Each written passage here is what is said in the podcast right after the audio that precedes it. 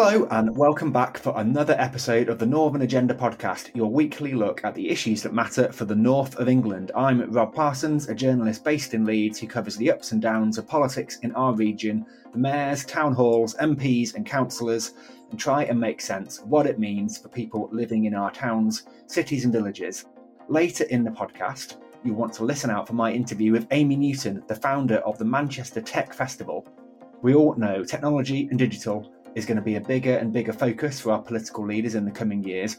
But are we doing enough to make sure people from council estates in the north can get the kind of jobs that are cropping up in the shiny skyscrapers that you'll find in Manchester city centre? Find out why Amy says the working poor, and specifically the children of alcoholics, have the skills that could make them a valuable asset to any tech company. Plus, how do you play cat bingo, and why will visitors to the Manchester Tech Festival get a chance to have a go at it. First, though, let's have a proper look at a subject that has found itself not before time at the forefront of the political agenda in the last few days. The question of how do we solve the housing crisis? And specifically, why aren't we building enough homes? Labour leader Keir Starmer put the issue at the front of his offering to the electorate at party conference, declaring himself a YIMBY meaning he'd be happy to have homes built in his backyard. And just this week, the BBC launched a major new documentary series called Britain's Housing Crisis What Went Wrong? With the spoiler being, uh, a lot of things went wrong in the last 20 years. But I want to get a sense of how this is playing out in the north. And I've got two great guests today with different regional perspectives. Arlen Pettitt is a policy and comms consultant who writes a Northeast policy newsletter with the brilliant name The Wor Room, spelt W O R. And just this week wrote a piece bemoaning the failure to build enough homes over the years. And bringing us a more rural perspective is Tom Jones, a Conservative councillor for Scotton and Lower Wensleydale, in North Yorkshire, a commentator on all sorts of political subjects, who wrote recently for the Northern Agenda newsletter on why council tax has been hiked on second homes in his part of the world to help tackle the local housing crisis. So, Tom, Arlen, welcome along. Brilliant to be here. Thanks a lot, Rob. Thanks for having us. So, why don't we just start by, because you're both coming from different parts of the North, just spell out, I guess, how is the housing crisis playing out where you are? Let me start with you, Arlen. You, you, are in your, your newsletter this week. You uh, sort of had a really nice graphic about the, the, number of new homes built in different parts of the the northeast. I mean, what, what what's the situation where you are? So, um, so yeah, so this week we had the um, the kind of latest set of, of kind of house building stats, and and that provided me an opportunity to do some mapping and have a look at, at how that played out across the country. And yeah, the northeast in terms of homes built, um, in comparison to other parts of the country, isn't doing too badly. So, um, particularly Northumberland and, and County Durham, um, both of those in the last year built about 1,500 new homes.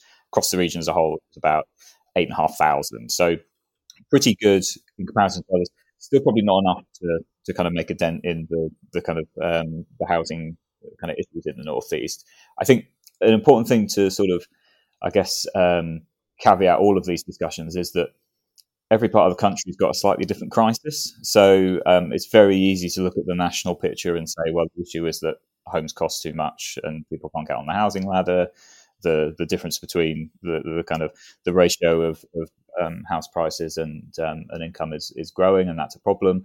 Um, and that is true. Um, but in the northeast, house prices are the lowest in the country, um, relatively more affordable, um, and and so that's not the fundamental problem that the northeast faces. The issue the northeast has got is about quality of housing and quantity of the right types of house in the right place. So it's the way in which the housing stock support the economic and demographic changes that have happened over the course of the last 20, 30, 40 years in the northeast.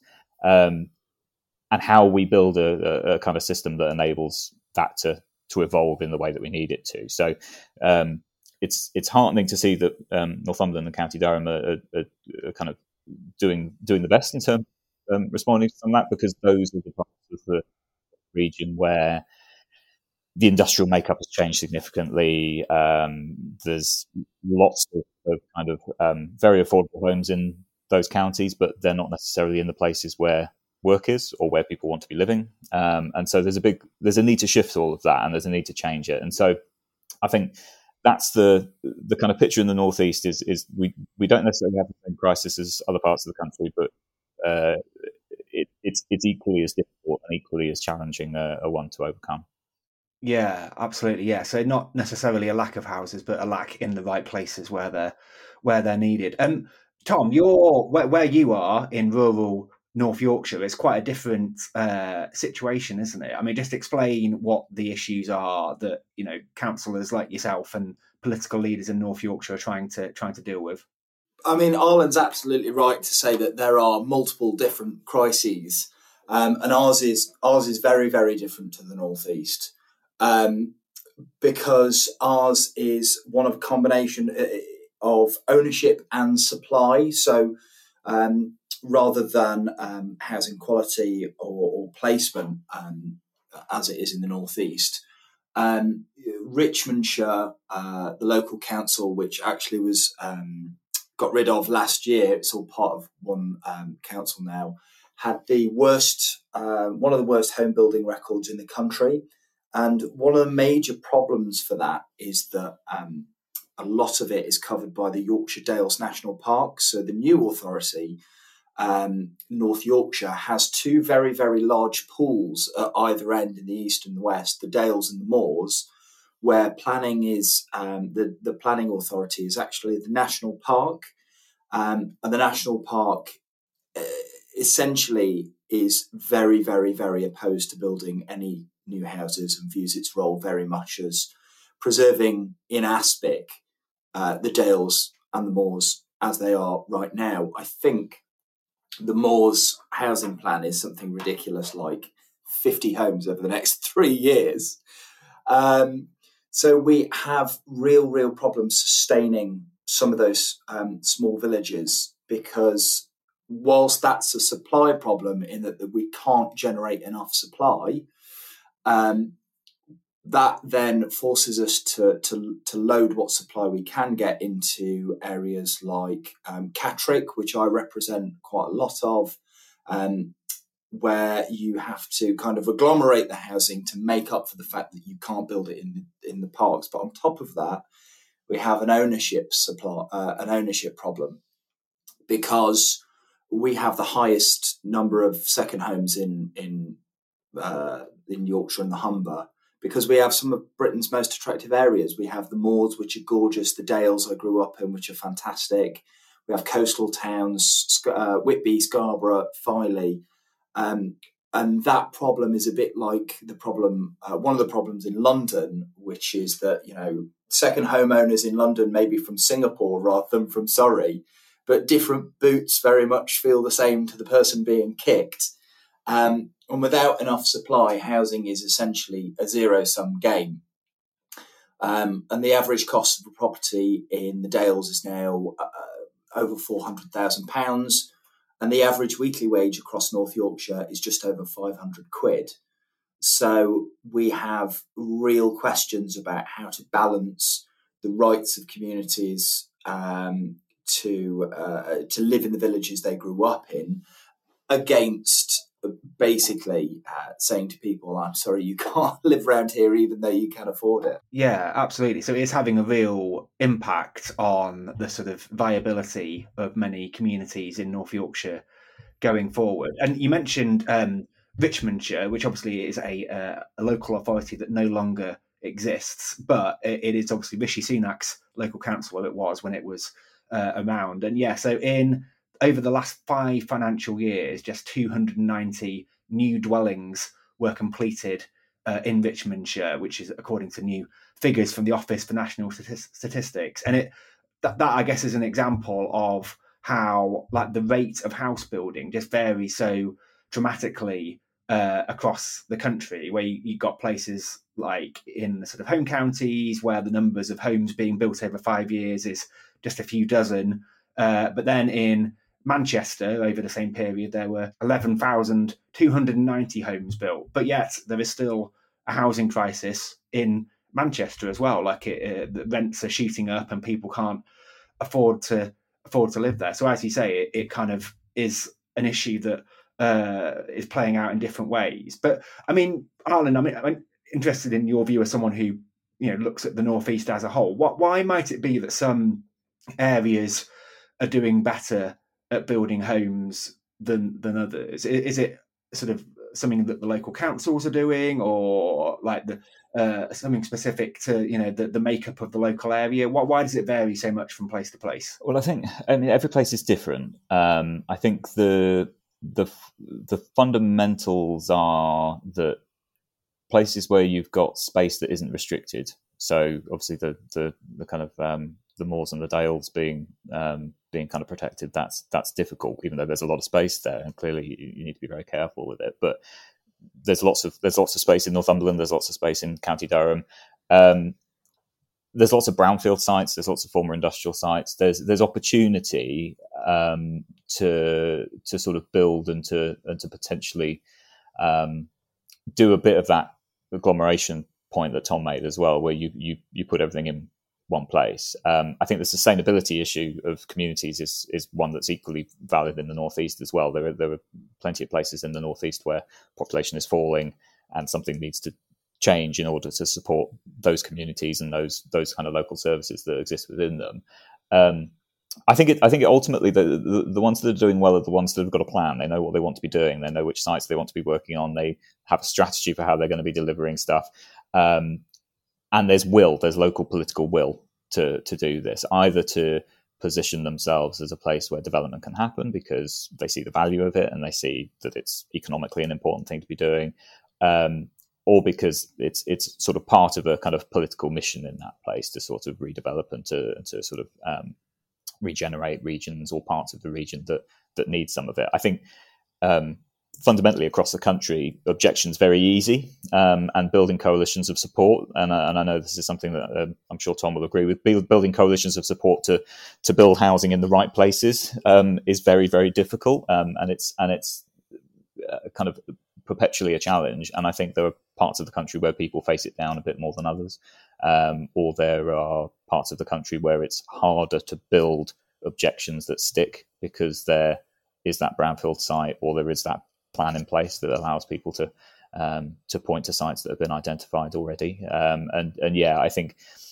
when we look across particularly bits of the country where house building is very very low, um, you can you can you can look at it and see where the kind of political frictions are existing at a local level. Um, there's a um, planning consultancy called Lichfield who are um, based across the country, but they've got an, an office in the northeast, and um, they did some work earlier in the year um, looking at how many of the local plans. So these are the official document that um, kind of sets out the sites that are available in the strategy for housing and.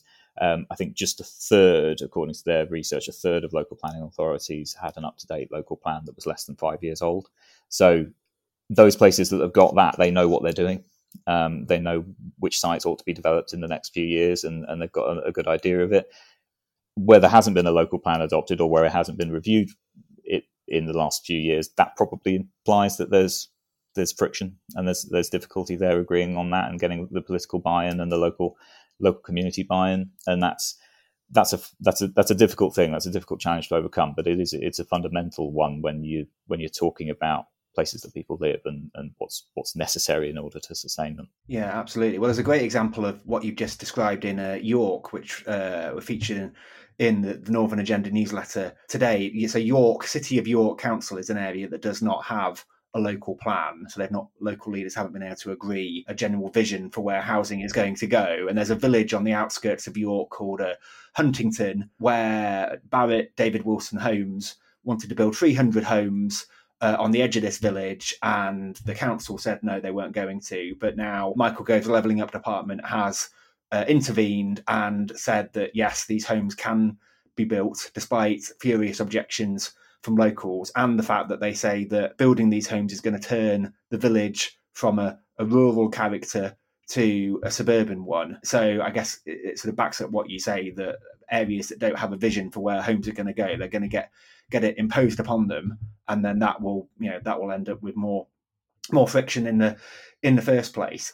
Tom, I mentioned this uh, this doc, BBC documentary that I was I was watching about the housing crisis and what went wrong, and it, it's a, a, pretty infuriating watch. It's, it goes all the way back to the Labour government and you know Gordon Brown's decision to give the Bank of England operational independence, which then resulted in lower mortgage rates, and then uh, and it, and it and it, it, so, so it charts the history of the crisis back a long way. And I guess the striking thing is how each new government comes in and says we're going to be the ones who are going to build all these new homes, which will uh, you know create this property property owning class that will benefit our democracy, and yet none of them have successfully been able to do it. I'd be interested in your view. Is there one thing that you would point to that has held us back throughout the last however long you think this crisis has been going on to? That if we could if we could tackle that issue, we might go some way to solving this.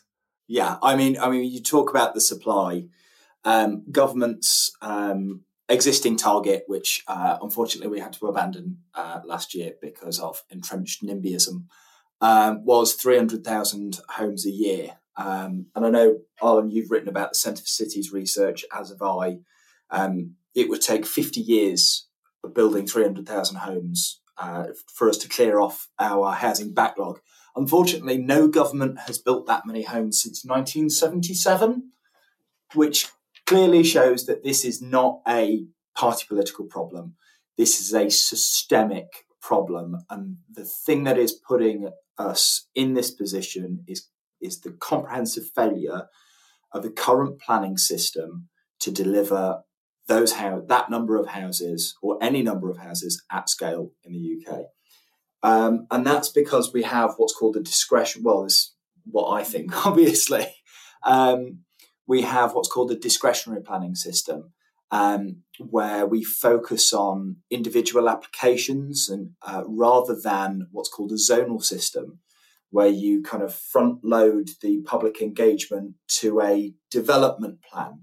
Um, and that's an outlier um, in most developed countries, actually, not just in Europe. America has that system as well.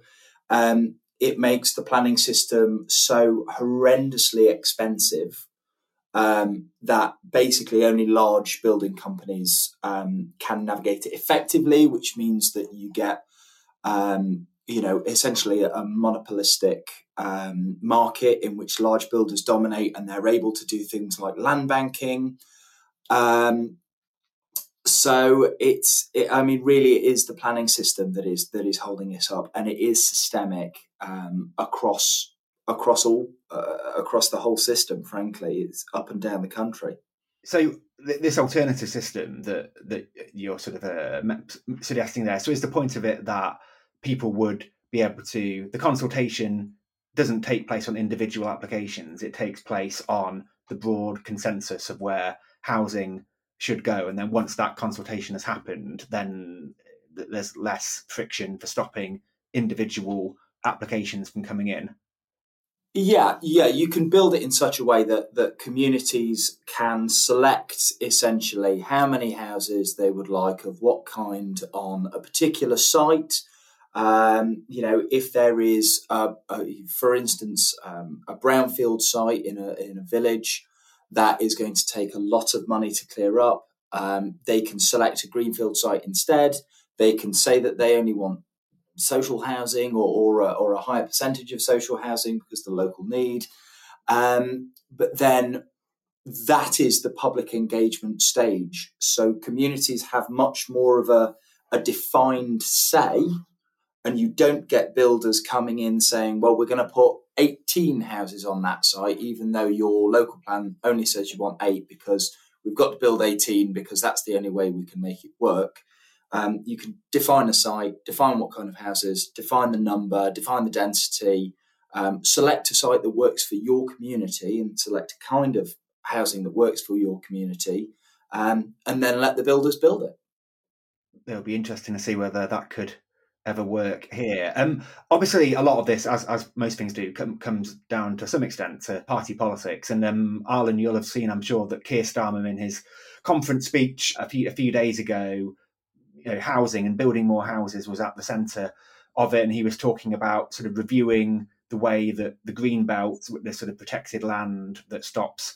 Uh, you know, urban areas merging into each other. a review of how that works, giving more capacity to planning officers at local councils to allow them to make more decisions. And um, I mean, it, it, I just wonder whether you think it's likely that how this will shake shake out politically. I suppose, like with an election coming up, do you think it's something that Labour are going to be able to really go hard at and say this is what we want to do? Is that is it an electoral ele- election winning strategy for them to, to to do that? Do you think? I think I think housing's always um, a hot topic for elections. I think it's and and it's one of those that has multiple levels to it. So there'll be a national story and there'll be local stories as well, um, and and people's kind of points of view on on planning and on housing will will always influence um, voters and influence kind of um, electoral results. I think the thing that's was really interesting about um, Starmer's speech and that and that particular um, kind of sort of policy announcement within it was that um, he wasn't actually promising anything that the government hadn't been promising. So it was 1.5 million homes over the next five years. That I got my calculator out and checked. That's 300,000 a year, which is obviously exactly the same as uh, as as the target had been in, in uh, was the target in the last manifestos as well. Um, and the idea of, of kind of reforming planning and and um, I think the, the kind of phrasing that he used was bulldozing planning, which was uh, very evocative. But I think um, the idea of reforming the planning system is one that's it, it, it comes up regularly.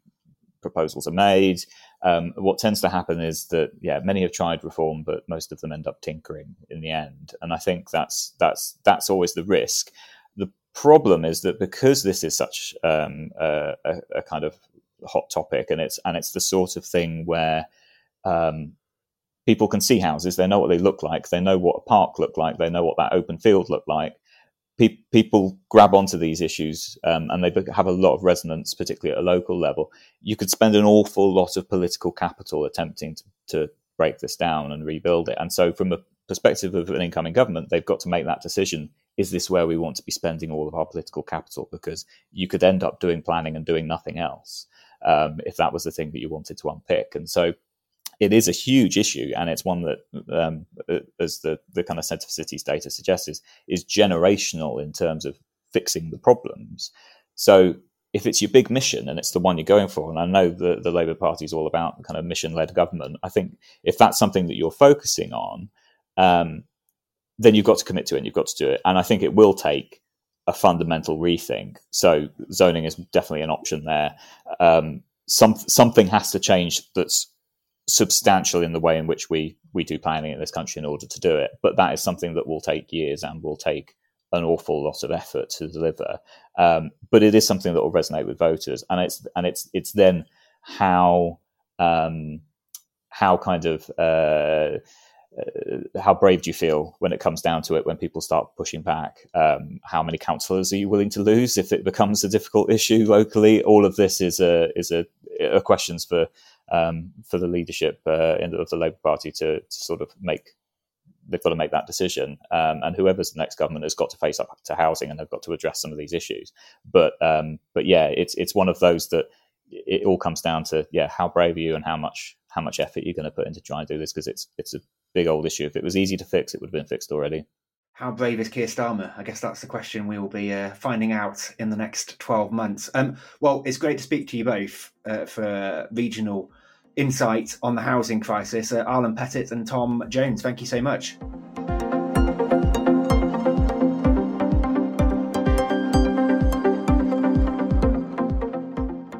Here's a figure I heard today which impressed me. There are now more than 10,000 digital and tech businesses in and around Manchester, representing a digital ecosystem worth some £5 billion.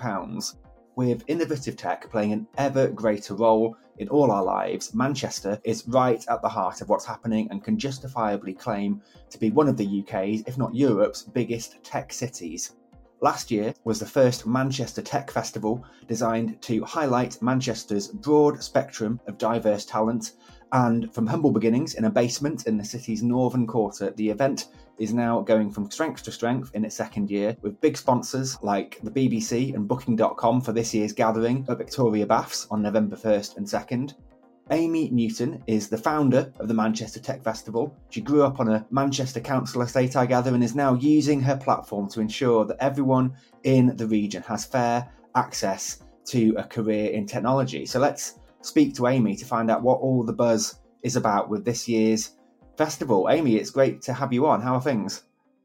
Good afternoon to you. Yeah, things are really well, thank you. We are two weeks away from the festival, and I am terrifyingly relaxed compared to this time last year. So it's all going all going well then. All the preps going well. Yeah, um, yeah. This was our first full year. So last year I was doing it predominantly on my own with a handful of freelancers and I was still contracting for a lot of a lot of the time last year. So I was um, a little bit of a zombie and a little bit exhausted. Um, yeah. But this year I've been really lucky to have an amazing organising board around me, and I've got two full time perm staff this year. We've just taken on a third. We're taking on a fourth in January. So yeah, it's um yeah, it's it's been it's been a lot easier this year.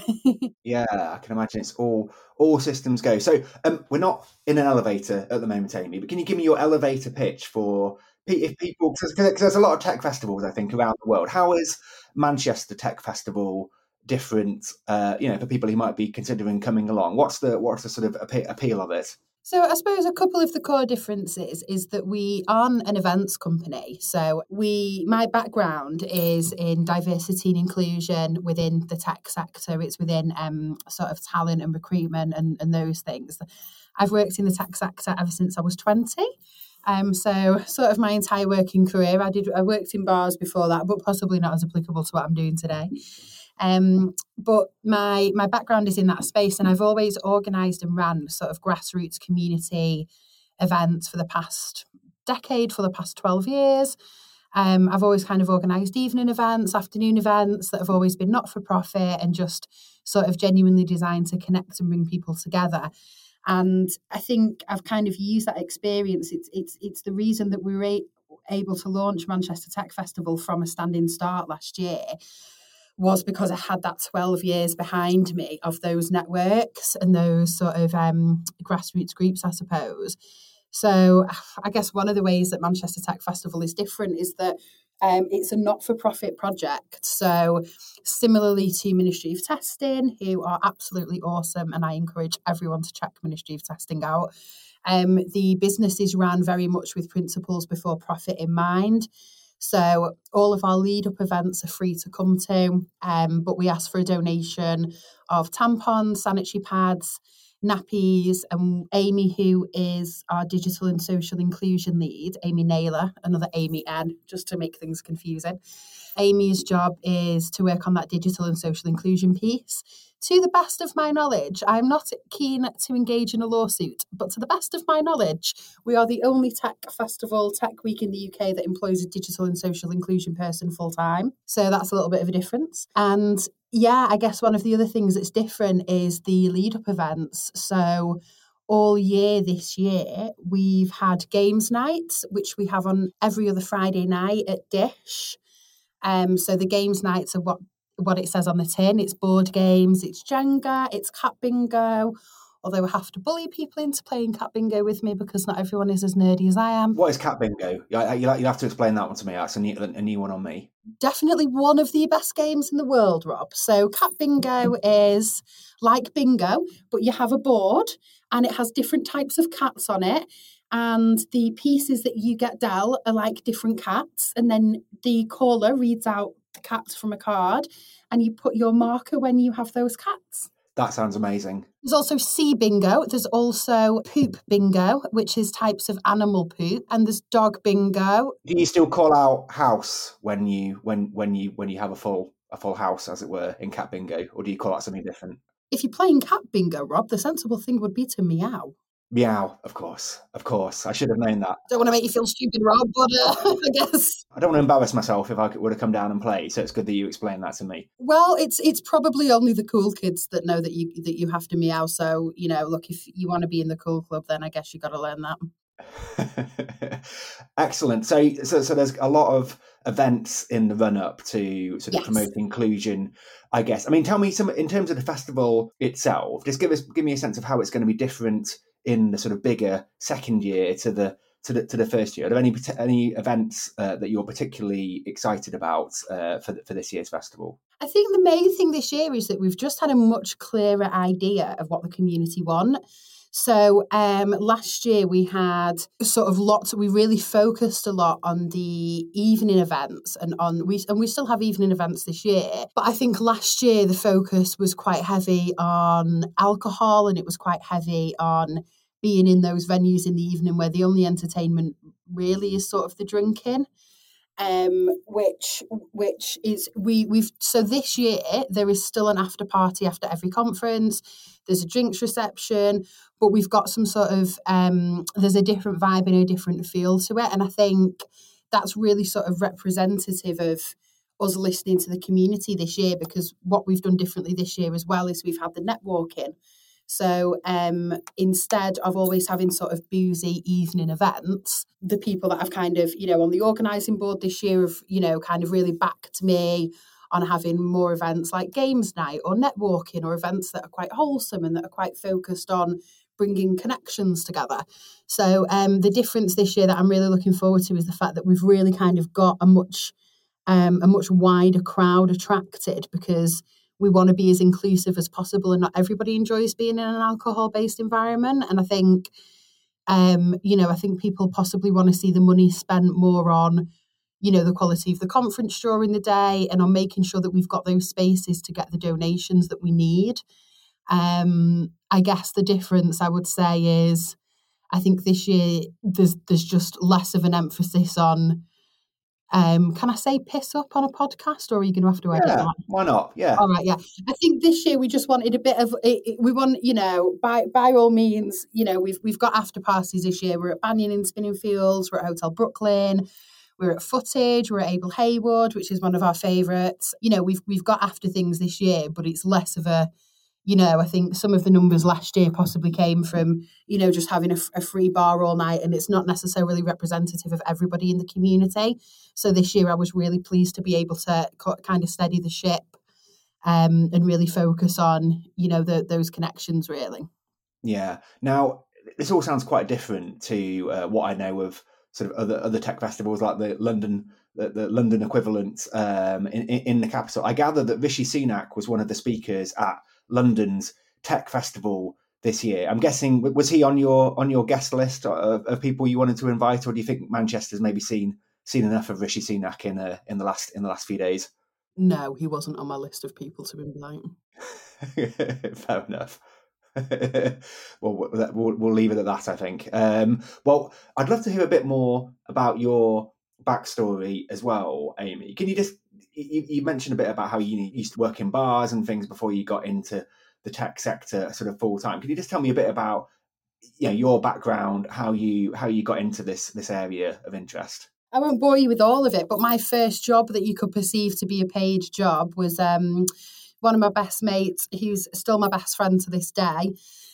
Uh, God, we've known each other for about 20 years now. Um, her parents owned a pub, and when we were 11, um, for a quid, we would collect glasses when we came in, in the evenings after we'd been at school. Um, and that was really, really good. And then, yeah, I've, I did everything in my teens. You do everything. When you're a kid from a council estate, you work wherever you can work. So I worked in a pork scratchings factory from 6 a.m. till 2 p.m. I did that for a while. Where, where in Manchester did you uh, did you grow up, Amy? All over. So originally Stretford, um, originally Stretford, and then I was, uh, yeah, I think uh, the last time that I counted, I think there was like 12 different locations in the Northwest before I was uh, 16. So it's hard to pin it down, really. I've lived in Bolton, Atherton, um, Tyldesley, Leigh. Yeah, all over really. Egerton, if that classes as Bolton, Wigan, lived in Wigan. So yeah, very, very, very familiar with the Northwest, shall we say. Yeah.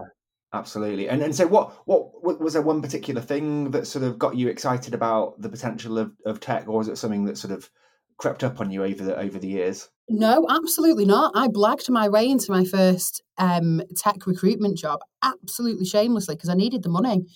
Um, I was 20 years old and I was working at the time in telemarketing, and it was before Ancoats had seen the beautiful gentrification that has happened in Ancoats. Um, but I was working for a company um, doing telemarketing, and you got paid a base salary and then you got paid 50 quid for every appointment that you made. And I really needed the money. And so I was staying until half six, seven o'clock at night. And I went for a pint with someone from work and we got chatting to a lad uh, called Greg Southern, who might still be a rec to rec. And I got chatting to him. We were on All Bar One on King Street, so someone else must have been buying the pints. But I'll never forget because we were sat outside in the smoking area and he said, Bloody hell, you've been working late. You must be a recruiter. And I said, No, we're working telemarketing, don't work in recruitment. And he said, Well, if you're prepared to work these hours, then you're wasting your time in telemarketing, love. You want to get into recruitment. Um, if you're happy to work 8 a.m. till 8 p.m. Um, making sales calls, don't waste your t- don't waste your time earning 50 quid an appointment. Get yourself into IT recruitment. So this would have been 2010. So I thought I was a woman of action. Uh, so I thought bollocks to it. Why not? So um, yeah, so he helped me. He was a rec to rec. Um, so he got me in my first recruitment company, and yeah, from and they gave. I was working as a resourcer at first, and I remember um, she said to me in the interview, "We need someone who's comfortable recruiting software testing professionals." Now, you know, what do you know about software testing? And I said, I'm glad you've asked. I've always liked software testing. I wish there was more software testing, frankly. Um, I mean, is there enough software testing? That's what we should be asking ourselves. And she started laughing and she said, Yeah, you've not got a clue, have you? And I said, Nope, not even nearly. Uh, not even sure I can spell it. And she said, Well, look, are you prepared to turn up on time and work hard? And I said, Yes, I am. And it kind of went from there. But it, it was during this time in recruitment that I started seeing things. I learned what a BA was, I learned what a project manager was, I learned what a PMO was. And I was looking at these jobs, and a lot of the time I was dealing with contractors, and I won't tell you the massive client that we had at the time, but we had a massive client that was taking business analysts on for fun, it seemed like, uh, in one of the jobs in my 20s. And the day rates were 300 to 350 pounds a day. And I thought they I thought it was a miss I thought they'd misspelled it. I thought it was 32 quid a day but it was 320 quid a day. And, and, and, and I was looking at this and I was reading what a job description of a business analyst was. And I was reading a job description of a project manager. And I thought, so there's a lot of diplomatic stakeholder management. There's a lot of good communication skills that you need to be very organised. Um, you need to be able to liaise with the business and IT. That seemed essential. That's something that we talked about all the time. You have to talk to the business and talk to IT. And I quickly learned that in a lot of big companies, they're seen as two different two different functions. Um, and I remember thinking, God, there were so many girls I went to high school with who would eat this job alive, but they're still on the estate.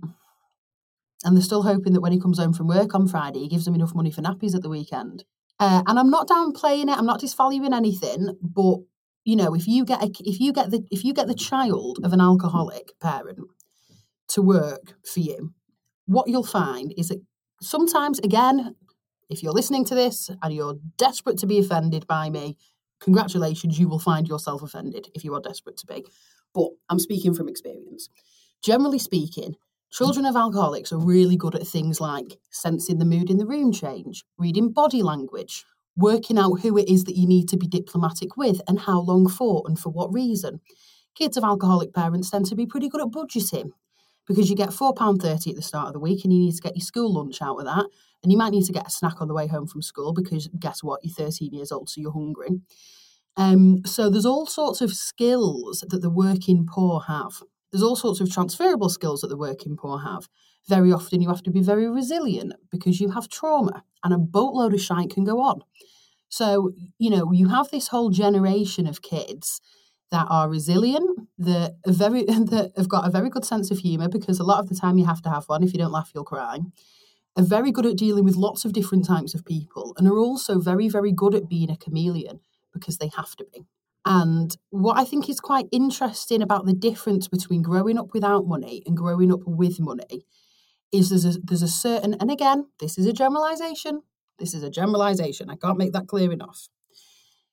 But what you sometimes see with people who've grown up without money is a hunger that is difficult to shake. And the reason for that is because they're in survival mode. So, what you tend to find is that they will work hard, they will graft, they will try and find a solution, they will try and make something work. And they'll do that a lot early on. It's usually, it's sometimes a skill that professional people develop throughout their career. But the reason that I'm passionate about the working poor getting a career in tech is because I also saw the salaries. And it, it, doesn't matter what your politics are, it doesn't matter what your ideals are, it doesn't matter what you go to bed at night believing. The reality is that financial independence is the only way to carve out a life for yourself. If you are a single mum living on a estate with two or three kids, and you know the career, you know we talk about tech returners, but if the career that you're returning to is sixty grand a year, that might as well be a million quid a year to girls like me. 60 grand a year, you're laughing. The, the thought of owning your own home, oh my God, the thought of owning your own flat, the thought of not being evicted. You know, we're in a housing crisis in the UK at the moment. We are absolutely up shit creek without a paddle. People are getting the calculators out to do an Aldi shop. I do it myself. And the reason that I'm passionate about about kids like me getting a career in tech is because people in the tech industry will very often get down on themselves. Too male dominated, not enough diversity, not enough people here, not enough people over there. Too male dominated. Oh, we're awful. Oh, we must do better. Hashtag do better. Don't get me wrong, really not solved it yet. We are still in that situation. But at the same time, we are we are we are miles ahead of a lot of other industries from from what I've observed the tech industry is better than academia and construction for salaries. It's better than legal for diversity. It's better than financial services for diversity and inclusion. Again, so sue me. This is just this this is just my my sort of observation. But what I've seen in the tech industry over 10 years as working as a recruiter is mental health days, flexible working, a lot of tech companies came out to give more to dads when kids when they were having kids more paternity more benefits for paternity leave than maternity leave. There was a lot of tech companies i can't remember which which one was it? They had this this woman announced that she was going off on maternity leave. They were paying her a full salary for 12 months. They'd got her a box which had nappies had bought her a mamas and papas pram she had a big box which had all sorts of baby stuff in it. She's busy posting on, on LinkedIn saying, Oh, you know, really excited. This is this is my box. And then she was posting pictures of her having a coffee or, or a tea. I've not had babies myself. I'm not sure what you can drink in the aftermath. I do know it's not tequila. Um, but ideally, no. You know, if you can try and hold off on the tequila when you're breastfeeding, that'd be ideal. Um, but she was busy posting pictures of herself with her boss at um, a really fancy cafe in town. They were just doing that monthly. she was just getting took out. And I was thinking, oh my God, I can remember being little and literally the, the woman in the house next door to us crying every day because she had to ring a boss. She was on the verge of losing a job. And I just think, again, I'm not trying to build this this utopia. I understand that every industry has its issues, every business has its issues, but and and and, and listen, I'm not a politician, right? I've not got a degree. I'm not putting myself forward as, as some sort of deeply educated person. But what I will say is, I've grown up in that environment and then I switched and joined the tech industry in Manchester and thought, oh my God, less than half an hour's bus ride away from these offices, these offices with free cans of Diet Coke. You know, when we were kids, like Peter Kay says, it was Rola Cola. You you know, you didn't, you, you, you know, you didn't have Coca Cola when you were little. You had pop. You had Council Pop, which was water from the tap. And less than half an hour away, you've got these offices in Manchester that have got, um, you know, ping pong tables, beer fridges, grub club, you know, Franco Manca pizza, you know, food, drinks. The, some of the offices are absolutely beautiful. And if you if you ever get the chance to go to Booking.com's offices, bite the hand off because it's like another world and it's right here in Manchester. And less than half an hour away, you have got kids counting coppers to get a chippy tea on a Wednesday night because no one else is going to make the tea for them. So, where, from where I'm coming from, the Dickensian gap between the haves and the have nots in Greater Manchester it, it is only getting worse because of various political things that have happened. And I think that the reason I'm passionate about kids having fair access to careers in technology isn't because I've seen somebody hashtag the digital divide and I've thought, oh, that might be a decent way to earn a living. It's because I'm I'm that kid. I grew up on that estate in Manchester. I come from that council estate background. I come from that difficult background. And I've been given an opportunity because of this industry. My story is real. And that's why I'm doing Manchester Tech Festival. That's why it matters to me. That's why it's important to me. And that's why I live and breathe it.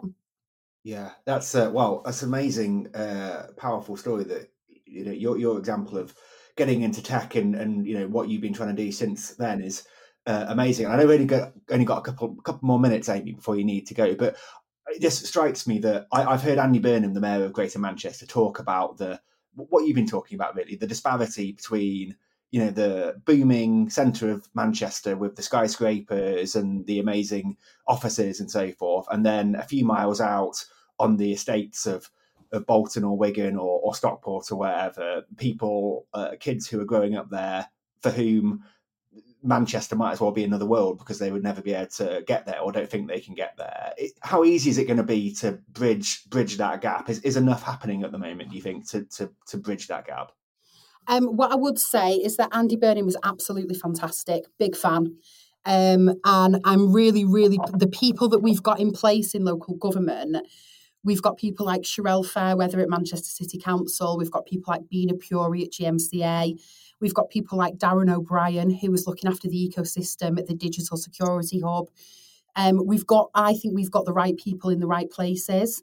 Um, it's chipping away at it. It's it's not going to be something that's overnight. It, it's it's chipping away at it's chipping away at it. But I think we've got a really really good chance of it. I mean, I'm I'm talking to you now from Dish. Um, which is the Digital Security Hub, which is looked after by um, Darren O'Brien from um, Barclays and it's a collaboration between the University of Lancaster, who are the lead academic partner, University of Manchester, who are the academic partner, Plexal, who are the innovation partner, and Barclays Eagle Labs and Manchester City Council. And as we're having this conversation, I'm in one of the booths. Um, there are there are kiddies in the event space doing some sort of cyber training situation. Um, uh, they've got notepads out. They're in round tables. They're learning about stuff um, not not not more than I think six weeks ago. Um, Sage were in here. Um, a guy uh, a guy called uh, Lee Jeffrey, who's a UX lead at Sage. He was in Dish. They were busy teaching kids how to do UX stuff. So I think Dish Dish is a very very big part of it. Um, but you need doers, and I, I think we've got a good chance. I think Manchester is split between talkers and doers. And I think if you've got people that spend more time posting hashtags about digital skills, I mean, what digital skills are, I'd love to know. Is it turning your laptop on? Is it understanding how your smart TV works? Is it charging your iPhone? I, I don't know. It's very vague. Um, and that's why I tend to stay away from anything to do with you know digital because it's it's how do you quantify that? How do you measure it? But i think whereas when you've got very very specific things you know when you've got people like darren and Sherelle and bina and loads of other amazing people john lomas from lancaster Uni- university um he's got the right spirit. I think when you've got i think you've got we've got a lot of really really good people who really really care. Um and I'll be honest, I met our Lord Mayor, um, Yasmin Dar, recently at a, um, at a breakfast thing. And she's absolutely fantastic. Um, Manc through and through, really down to earth background. I'm proud of the people that we've got in Manchester. I think it's very easy for people to rally against the unfairness of the world, and it's very easy to complain and gripe and you know the city isn't what it should be, and oh, you know we should have this and we should have that. So you can either complain about it and you can be grumpy and you can kick off, or you can roll your sleeves up, get into the office an hour earlier, pick the phone up and make something happen. Well, it sounds like you are certainly one of the doers, uh, Amy. Uh, you, Amy Newton, founder of the Manchester Tech Festival. Thanks so much for your time. Thanks for having me on, Rob. Really appreciate it.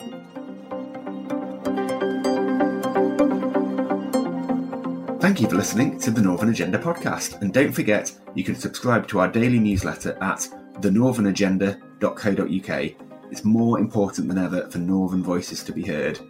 The Northern Agenda is a laudable production for Reach. It's presented by me, Rob Parsons, and it's produced by Daniel J. McLaughlin. If you enjoyed this episode, please subscribe to The Northern Agenda wherever you listen to your podcasts, including Apple and Spotify. Also, check out the other laudable podcasts. See you next week. Bye bye.